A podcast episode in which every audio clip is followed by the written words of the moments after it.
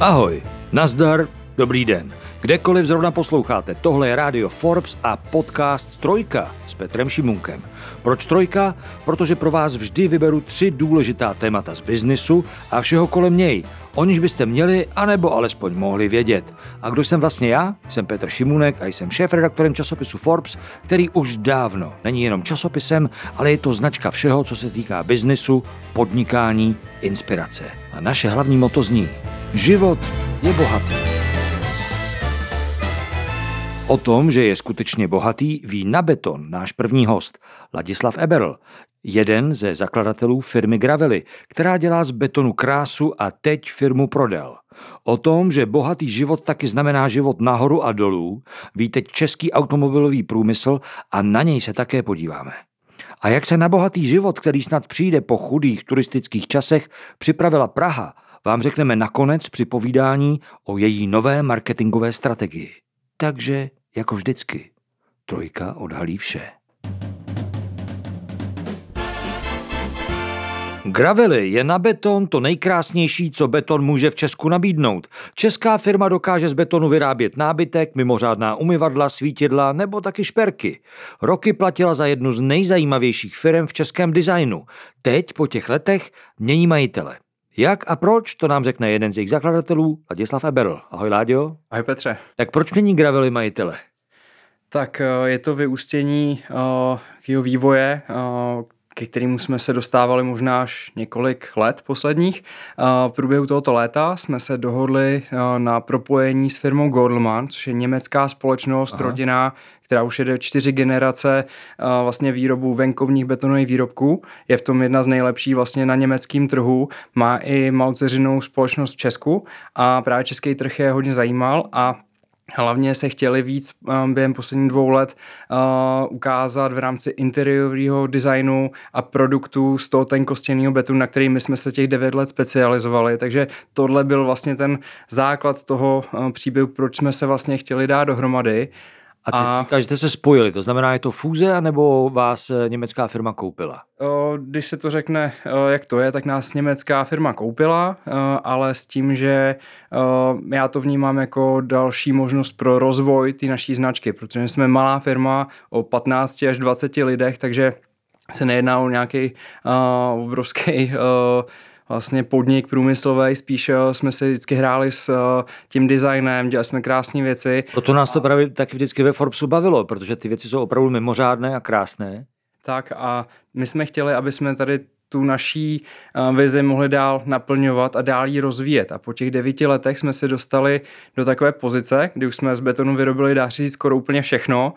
Udělali jsme několik více či méně úspěšných kampaní v rámci Evropy nebo světa. Dokázali jsme se uh, takhle prosadit i třeba na čínském trhu, v Americe, v Austrálii, ale jednalo se spíš o individuální projekty, hmm. ale chybělo nám trošku uh, to zázemí velké firmy. Uh, pořád jsme jeli na maximum naší kapacity, ale ten rozvoj jako takový už jsme tam nedokázali moc vlastními silami vytvořit, takže spojení s firmou, která má 500 zaměstnanců a 80 let vývoje, přece jenom dává tomu takovou určitou váhu a možnost, jak eh, se podílet na větších projektech, než ke kterým jsme se do téhle doby dostali. Vládě budeme držet palce, aby to tak bylo, a, ale jak moc to bolí prodat vlastní dítě?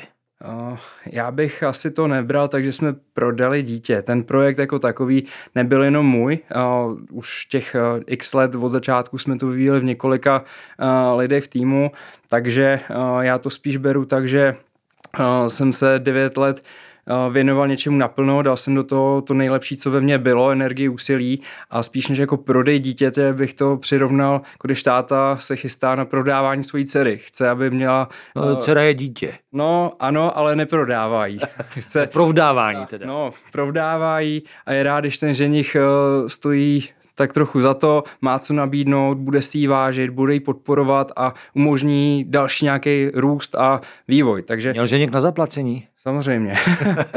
Nebylo to...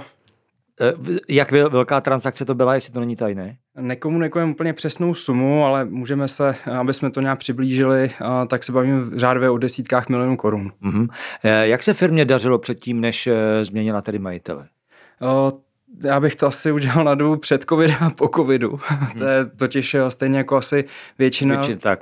Firm, který něco vyrábí uh, sami, nejen jako vlastně import od uh, z Asie, ale že opravdu od prvního kousku po ten poslední všechno dávají dohromady, tak uh, to byl docela tuhý chleba. My jsme v podstatě měli těsně před covidem rozjetou takovou kampaň v rámci Číny, v Hongkongu, ve Velké Británii, v Evropě. Měli jsme vlastně i v týmu kolegy, kteří se věnovali přímo tady těm regionům a měli jsme s tím velký plány. Bohužel covid to všechno za, zastavil, v podstatě jsme spadli v některých těch našich kategoriích úplně na, na nulu.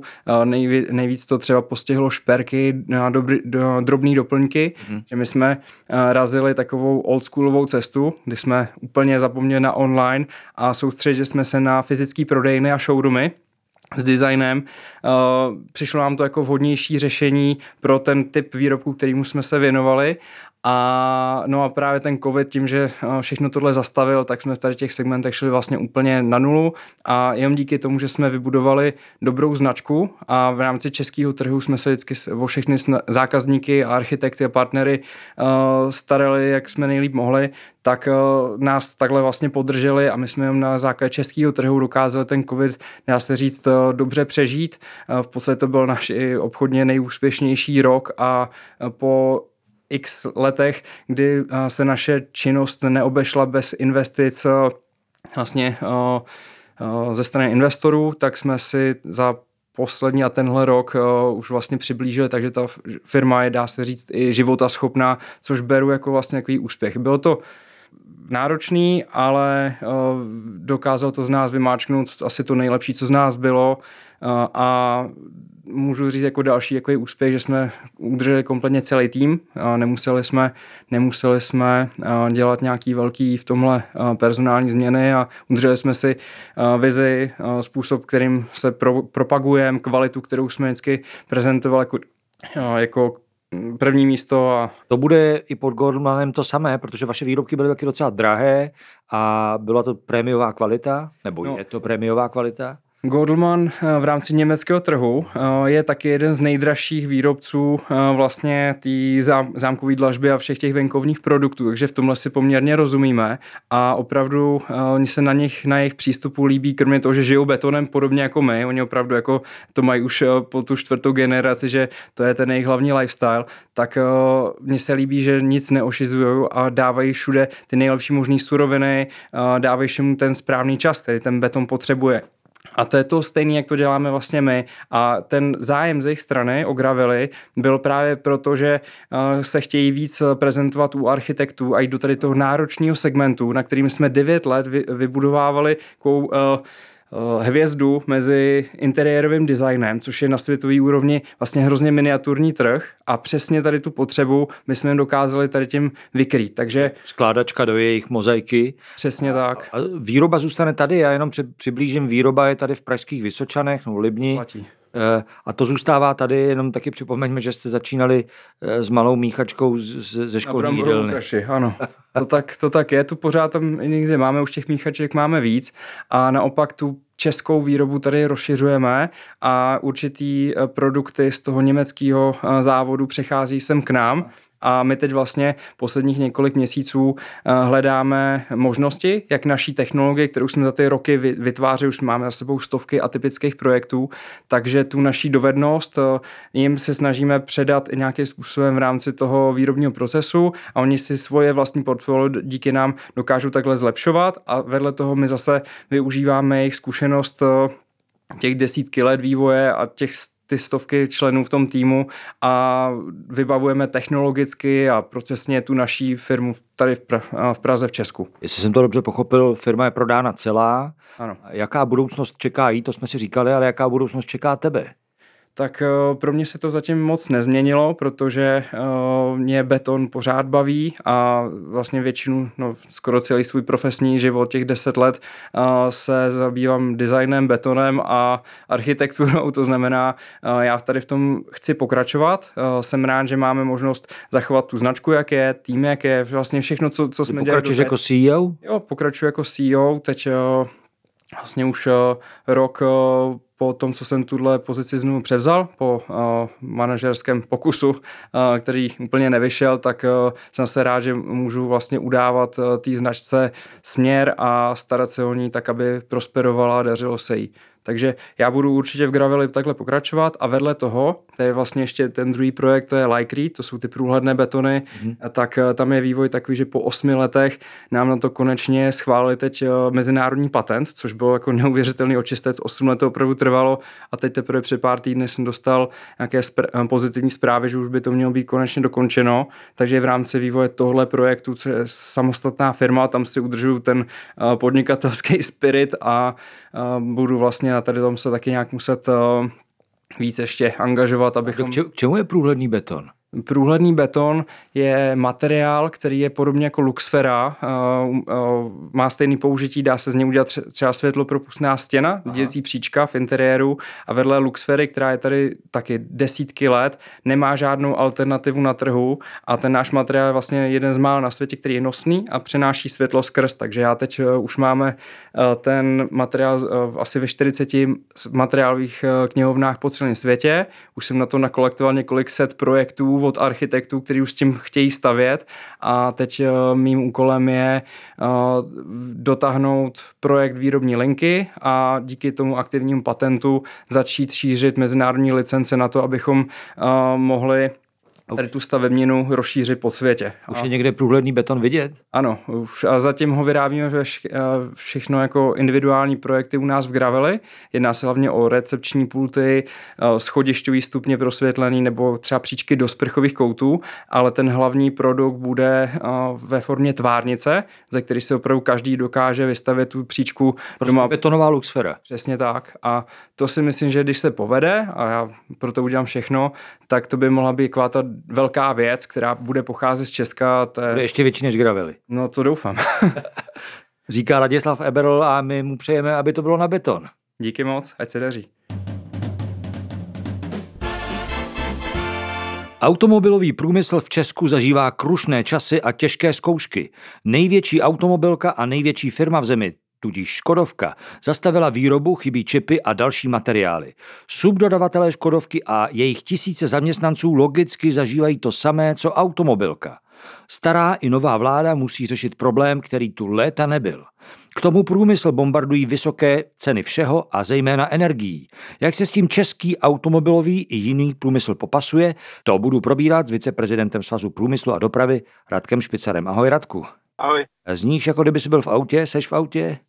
Jsem v autě, samozřejmě. Tak když si bavíme o automobilovém průmyslu, jinak to být nemůže. Jak moc je to zlé, Radku, to, co jsem uvedl? Je to hodně zlé, bez přehánění. A já jsem dnes ráno slyšel rozhovor s Jaroslavem Povšíkem, šéfem odboru Škodovky, který říkal, že to je největší krize, kterou automobilka zažívá ve své novodobé historii a v tomto případě musím říct, že s tím souhlasím. Něco takového skutečně tady nepamatuji ani já z roku 2008-2009, eh, to znamená z času světové hospodářské krize, která pro Škodovku taky nebyla jednoduchá, ale to, co se děje teď, je, myslím, opravdu bezprecedentní. Ty znáš Škodovku důvěrně i ze své dřívější kariéry. Jak moc zlé to tedy pro tuhle automobilku je, která právě i podle šéfa odboru Povšíka letos vyrobí o 250 tisíc aut míň, o čtvrt milionu aut míň? Je to pro ní hodně těžké a to z toho důvodu, že těch morových ran, které na ní dopadají, je víc. Kdyby tohle byla ta jediná, tak by to ještě bylo snesitelné, ale ono jich opravdu je víc a to dohromady vytváří, jako řekl bych, těžko stravitelný koktejl. Kdybych měl zmínit ty ostatní, tak je to samozřejmě celá dekarbonizační strategie, eh, která si vyžaduje plnění velmi náročných eh, emisních limitů, to znamená obrovské investice eh, do vývoje a prodeje nových alternativních pohonů. Za druhé jsou to samozřejmě zvyšující se ceny vstupů, a to v podstatě všech. A do toho ještě nedostatek čipů, to znamená neschopnost využít tu post-covidovou konjunkturu k tomu, aby si ta firma zahojila ty rány, které utržila v tom posledním roce a půl to je opravdu jako smrtonosný koktejl, eh, který je pro ní velmi těžký, ale řekl bych, že možná ještě těžší to bude pro její subdodavatele. No přesně na to jsem se chtěl zeptat, protože čipy, energie a vstupy všeho ještě probereme, ale ty mě určitě ty čísla opravíš, anebo spíš doplníš. Subdodavatelský průmysl, Škodovky, a celého automobilového průmyslu je svým způsobem páteř celého českého průmyslu, stará se o kolik? O 9% exportu, možná víc. No, vypadá to ještě trochu jinak. Škoda Auto sama o sobě představuje 5% HDP celé České republiky, mm-hmm. což je něco, co v Evropské unii se moc často nevidí. A jenom ta firma sama o sobě představuje 8% exportu České republiky. To znamená, automotiv jako celek je na tom ještě o něco víc a máš pravdu, že se prostě bavíme o páteři českého průmyslu a vzhledem k tomu, že jsme nejprůmyslovější ekonomika v celé Evropské unie, tak vlastně o páteři celé české ekonomiky. No a jak se s tím ten subdodavatelský průmysl může vyrovnat? Je na to připravený na tuhle ránu, kdy najednou Škodovka zavřela výrobu nebo skončila s výrobou minimálně na dva týdny a možná to bude daleko déle? Jasně, nepřichází to úplně jako blesk čistého nebe. Eh, bylo zřejmé, že ten problém eh, tady přetrvá nějakou dobu. Eh, je samozřejmě nepříjemné, že se spíše naplňují ty černé scénáře. To znamená, že se to ani v tuhle chvíli nedá očekávat jako vyřešené během několika týdnů. Mm-hmm. Spíše se bavíme o měsících. Ne pravděpodobně v takhle radikální podobě, ale na nějaké plné produkci a stoprocentních dodávkách se obávám, nebudeme ani během, první pol, během prvního poletí příštího roku, což je opravdu velmi nepříjemné. A Škodovka je silná, úspěšná firma, má za zády jeden z největších automobilových koncernů světa, to znamená, o její existenci opravdu nemusíme mít nikdo strach. Ale v rámci jeho subdodavatelského řetězce, který je obrovský, jsou samozřejmě malé, středně velké firmy, ne všechny jsou plně diverzifikované, aby si ty rány mohly zahojit na jiných kontinentech dodávkami pro jiné automobilky. Takže opravdu se obávám, že v některých případech se může jednat až o existenční problémy. Mm-hmm. Má v tom nějak pomoc vláda, ta stávající nebo ta příští? Je zřejmé, že tohle je problém, který si automobilky budou muset vyřešit především sami. Nicméně vláda samozřejmě pomoci může, nejenom tedy automobilkám, ale i tomu jejich subdodavatelskému řetězci a to už tím vyzkoušeným způsobem, to znamená tou krátkodobou podporou zaměstnanosti u těch dlouhodobých zaměstnavatelů, tak aby nebyli nuceni propouštět, protože kdyby propustili, tak ten jejich restart by byl na tom vyprázdněném trhu práce mnohem složitější Eh, z toho důvodu, že by buď to ty eh, propuštěné zaměstnance už vůbec nebyli schopni znovu získat, nebo by to trvalo dlouho a stálo by to obrovské peníze. Proto tyhle režimy využívají třeba Němci, protože prostě oni chtějí v krizi podpořit eh, ty, ty svoje postižené firmy a umožnit jim maximálně a co nejrychleji využít tu postkrizovou konjunkturu. Jo. Samozřejmě dělají to do značné míry pro sebe, protože zdaní a odvodů eh, těch velkých firm tom, že je státní kasa. Takže ano, já si myslím, že v tomhle by vláda pomoci mohla eh, a uvidíme, jestli to udělá. Já si myslím, že by pomoci měla nejenom snad kvůli těm firmám samotným, ale kvůli, kvůli sobě samé. Mm-hmm. Když se podíváme na to, jestli má pomáhat vláda, má pomáhat taky Evropa třeba tím, že by podpořila stavbu nějaké továrny na čipy, nebo je to sci-fi, protože eh, se jedná o teď krátkodobý výpadek eh, tohohle sortimentu a Evropa prostě na to není zařízená, aby něco takového postavila.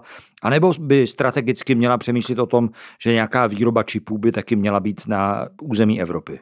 No já si myslím, že platí oboje, co si řekl. To znamená, eh, z téhle krize, ve které teď jsme, nám to rozhodně nepomůže, protože ty dobře víš, co znamená výroba čipů. Eh, výroba samotných těch čipů, vzhledem k tomu, jak se vlastně pěstují, téměř se dá říct, je záležitost na několik měsíců eh, a stavba té fabriky je záležitostí na několik let. To znamená, teď krátkodobě nám to moc nepomůže, nicméně myslím si, že jedna z těch pozitivních lekcí covidu, která teda bude pozitivní, pokud ji využijeme a pochopíme, je, že Evropa se v minulých letech zbavila soběstačnosti v mnoha strategických eh, oblastech, ať už je to výroba čipů, nebo výroba zdravotnických ochranných pomůcek, nebo lékové substance a další věci. Ta pandémie zcela jasně prostě obnažila uh, tuhle strategickou zranitelnost. A já si myslím, že ne všude, protože globalizace je v pořádku, my musíme zůstat šampionem globalizace, že Evropa na ní dramaticky vydělává ale je pravda si přiznat, že jsou určité strategické oblasti, kde závislost na zemi z, druhé konce, z druhého konce světa, která si navíc za tu pomoc většinou také něco řekne a nemusí to být jenom peníze, není úplně šťastná a že by v tomhle měla být Evropa, řekl bych, trochu sebevědomější a soběstačnější. Takže myslím si, že určitě tohle možná není poslední uh, krize tohoto charakteru, která uh, nás potkala. Uh, pojďme si z toho vzít něco pozitivního a speciálně v téhle oblasti svoji soběstačnost trochu, trochu posílit. Mm-hmm. Ty jsi to sám zmínil, další problémy, které průmysl trápí, jsou vysoké ceny úplně všeho, všech vstupů, ale v poslední době taky zejména vysoké ceny energií, elektřiny a plynu. Jak je to velké téma pro členy svazu průmyslu? Eh, dokázali si čeští průmyslníci nakoupit elektřinu a plyn lépe už v minulosti a netrápí je to, anebo je to něco, co najednou může i stabilitu českého průmyslu nabourat? Petře, tady se bavíme o desítkách tisíc firm, které my, které my zastupujeme ve všech těch průmyslových svazech. Jejich jsme střešní organizací, takže ta odpověď nemůže být jiná, nežli je to vysoce individuální. Ano, máme firmy, které brali velmi vážně eh, energetickou, eh, evropskou nebo chceš-li celosvětovou politiku, snažili se se zbavit závislosti na fosilních eh, palivech, přecházeli velmi intenzivně Eh, k určité soběstačnosti, eh, k alternativním zdrojům energie. Eh, těm se to teď samozřejmě velmi vyplácí. Jsou firmy, které myslely na to v rámci těch standardních zdrojů, ale dokázali si dohodnout dodávky tak, aby tím teď současně nebyly tolik zasažení. Ale na druhou stranu musím přiznat, že my máme i firmy, jak se o víkendu ukázalo, které prostě měli účty u Bohemia Energy. Mm-hmm. A to si asi dokáže představit, co to znamená. Pokud se prostě ze dne na den domácnosti při přechodu eh, k tomu poskytovateli poslední instance eh, nějakému člověku nebo rodině zvýší ty účty o stovky nebo možná tisíce korun, tak u těch velkých průmyslových firm se jedná v některých případech až o desítky milionů korun. To znamená, je to skutečně obrovský problém, je to pro ně velké téma a to řešení nebude, nebude pro ně vůbec jednoduché. Já znovu říkám, kdyby to byl jediný problém, tak se tolik neděje, ale ono to opravdu v tuto chvíli je několik faktorů, eh, které těm firmám tu situaci komplikují a ta situace opravdu není jednoduchá. Radku, je tohleto přechodný problém, to, o čem se bavíme, to, že je spousty věcí nedostatek, nebo že enormně zdražují, anebo je to the new normal, jak se říká, že si na to máme zvyknout a že takhle to bude, že ceny budou takhle nahoře a že možná eh, budeme na některé zboží čekat tak, jak jsme byli zvyklí za socialismu. Ne, myslím si, že v tomhle není jako potřeba být úplně eh, defetista nebo nějaký silný pesimista. Do značné míry se jedná o určitý výkyv, který se, myslím, podaří stabilizovat. Bohužel ten nikdo neví kdy, ale podíváš se na ten plyn, tak tam těch faktorů, které podle mého názoru jsou eh, spíše střednědobé nebo krátkodobé je více. Jo, je to ta loňská dlouhá zima, jsou to ty vyprázdněné zásobníky, které si ty státy prostě nedoplnily. Je to ta ruská politika, která je v tomhle velmi, velmi specifická. Je to ta postpandemická konjunktura, která vysává ty zásoby. A je to samozřejmě evropská politika Green Dealu a dekarbonizace a, a výše emisních povolenek a tak dále. Takže to určitý mix, ale ne všechny ty věci jsou dlouhodobé, neměnitelné, takže si myslím, že se, že se ta situace zlepší, ale ten new normal je ta nepředvídatelnost toho, to, to určitě ano, a ta bude, ta bude trvat i nadále a, a bude na firmy vyvíjet obrovský tlak na to, aby prostě byly připravené na všechno. Aby, aby jak já říkám, vždy uh, doufali v to nejlepší, ale vždy byli připravené na to nejhorší. Tak snad to s českým automobilovým i celým průmyslem dopadne dobře a o tom všem jsem mluvil s viceprezidentem Svazu průmyslu a dopravy Radkem Špicarem. Díky moc, Radku. Nemáš záž den. Praha je krásná a její hotely jsou prázdné. To víte, i když se teď v krásných podzimních dnech zdá, jako by se blízkalo na lepší časy a turisté se vracejí. Stověžatá využila covidové přestávky a paralýzy k tomu, aby si promyslela, jak to vlastně s turistikou v hlavním městě myslí, koho sem chce dostat a jak ho pozve a právě teď představuje novou komunikační strategii, již bude nejkrásnější Česka se světem mluvit. A o ní nám víc řekne Jana Adamcová, členka představenstva Prague City Tourism. Ahoj Jano. Ahoj. Tak jak tedy bude Praha nově mluvit a jakým jazykem? Bude mluvit autenticky a bohémsky. Bohémsky, co to znamená? No znamená to, že když jsem přemýšlela o tom, co to je vlastně neprezentovat Prahu skanzenizovanou, ale autentickou, tak jsem protože, si... Počkej, skanzenizovanou, protože Praha vypadá jako skanzen, jako kulisy pro nějaký film. Ano, protože se tak prezentuje. A? A když jsem přemýšlela nad tím, jak to vlastně zlomit, tak jsem si říkala, že to jediné, co je autentické na tomhle městě, to jsme my, lidi. To znamená, že ta autentickost a bohemskost spočívá v tom, že budeme prezentovat naše nejlepší Pražany, Pražany, kteří milují Prahu a Pražany v kulisách krásné Prahy. Ty kulisy tam zůstanou, my Prahu Aha. milujeme, ale musí to být s lidma. A my jsme bohémové? Absolutně. A kdo, kdo jsou bohemové, kteří budou promlouvat ke světu? No tak třeba teď máme uh, první čtyři spoty. Jeden je vyloženě pro uh, českou klientelu, tam máme Kata, který pro nás speciálně složil písničku o věžích. A ty tři, které teď jedeme v té hlavní kampani. Kata, ne Kata, co, uh, co stíná hlavy, ale Kata z PSH. Prago Union. Z Prago Union. Prago Union, jasně. Počkej, to by se na to vezlobil z PSH. Kata z Prago Union, ano, ano. Takže ten pro nás složil speciální písničku. A e, s tím máme jeden videoklip a potom ty tři další. Ty máme s Ondrou Pivcem, který má e, cenu Grammy za desku s Gregory Portrem. Hmm. Eh, a v tom klipu zároveň jsou i vlastně vertikální tanečníci, které jsme pověsili na věž Staroměstské radnice. Vertikální tanečníci, které jste pověsili, kat, pověsili jste tanečníky, to zní hrozně morbidně zatím. Je to úplně skvělé, až to uvidíš, vlastně už to možná viděl. Potom máme Tata Boys, kteří vedou dialog eh, s klasickým Unique kvartetem a jejich nová písnička Zavazadlo vede dialog s Vltavou, což je prostě krásný dialog, krásná kombinace a natáčet eh, jak si ve čtyři ráno na Karlovém mostě zážitek. Což no se stalo. Což se stalo. A potom máme uh, poslední dvojici a to je Petřín. Tam jsme natáčeli Decadencers, uh, trojnásobného nositele ceny Itálie Ondru Vinkláta a jeho partnery z Decadencers, uh, takovou magickou show vlastně v Bludišti zrcadlovém a do toho naše pražečka, marketačka Lucia Rast lezla po Petřínské věži. Takže, takže to tímhle jazykem budeme mluvit ke světu. Tihle lidé by měli nalákat do Prahy a kde to vlastně uvidí? Eh, kampaň nám začala ve čtvrtek, jestli se nemýlím, 14. to bylo října mm. a mhm. poběží až do konce roku. Mm. Vybrali jsme si prvních 13 destinací. My jsme tu kampaň chystali v takové silné čtyřce s letištěm Praha, s asociací hotelů a restaurací a z Mastercard. Máme úplně unikátní data, které jsme nikdy neměli. Proč Mastercard? Protože vám přinesl data, kdo sem jezdí, kdo sem chce jezdit? Přesně tak. Eh, I data, vlastně, kde lidé utrácejí, eh, vlastně jaká je jejich, jaké jsou jejich aktuální, řekněme, diskuze na sociálních sítích. Oni všechno bedlivě eh, monitorují, mají i analýzy sociálních sítí, zároveň letiště i asociace hotelů má speciální aktuální data, to znamená, jak klienti bukují, jak se chovají lidi na letišti, eh, proč sem přijíždějí. Takže tohle všechno jsme dali dohromady. Myslím si, že lepší partu jsme si nemohli vybrat a tu kampaň v digitálu velmi přesně zacílíme. Prostě víme na koho, víme, kdo sem chce jet. Bude to na sociálních sítích? Bude to čistě na sociálních sítích. My jsme se vlastně přes COVID stali digitální agenturou, takže se omlouvám všem mediálním agenturám, že jsem je připravila o práci, ale vlastně si tu kampaň nakupujeme sami v digitálu a funguje to skvěle, protože nad tím máme absolutní kontrolu. Co jste z těch dat vyč, vyčetli? Vyčetli jsme to, že samozřejmě za, za covidu se extrémně, ehm, řekla bych, extrémně eh, změnil způsob chování klientů. To znamená, že oni si plánují ten trip třeba Klidně si ho plánují 6 týdnů dopředu, 5 týdnů dopředu, ale tu letenku jsou koupí 3 dny až týden dopředu. Aha, což nám dává na velkou... poslední chvíli podle toho, jaká jsou opatření. A což nám dává velkou flexibilitu v tom, že i když začínáme kampaň teprve teď, což by norm... za normální situace by to bylo pozdě, tak vlastně eh, nám to teď nevadí, protože eh, ta, ta flexibilita, ten způsob jejich chování znamená, že my máme šanci urvat i ty lidi, kteří se dneska rozmýšlejí, že na víkend přijedou do Prahy. Uh, proč vlastně chcete změnit způsob, jakým se Praha prezentuje a jak komunikuje? Jinými slovy, jaký je cíl? Koho sem chcete dostat jinak, než ten, kdo tady už byl? Ten cestovní eh, ruch, jak byl do posud, je prostě neudržitelný. Je to celý prostě neudržitelný. A my eh, už od Lonska, kdy jsme, kdy nám zastupitelstvo schválilo novou koncepci, eh, tak se snažíme vlastně balancovat ten ekonomický přínos, přínos cestovního ruchu s kvalitou života ve městě. Prostě tady se musí dát žít a ještě do toho vydělávat peníze z turismu a tohle to vybalancovat.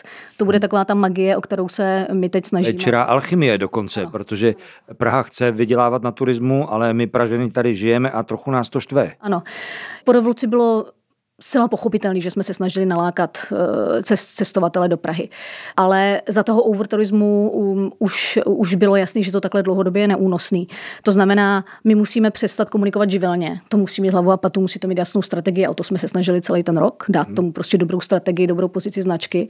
Zároveň my prostě už nemůžeme konkurovat cenou, stejně jako naše ekonomika a Praha je na tom jako úplně stejně. To znamená, my musíme jít jako velmi pragmatickou strategii.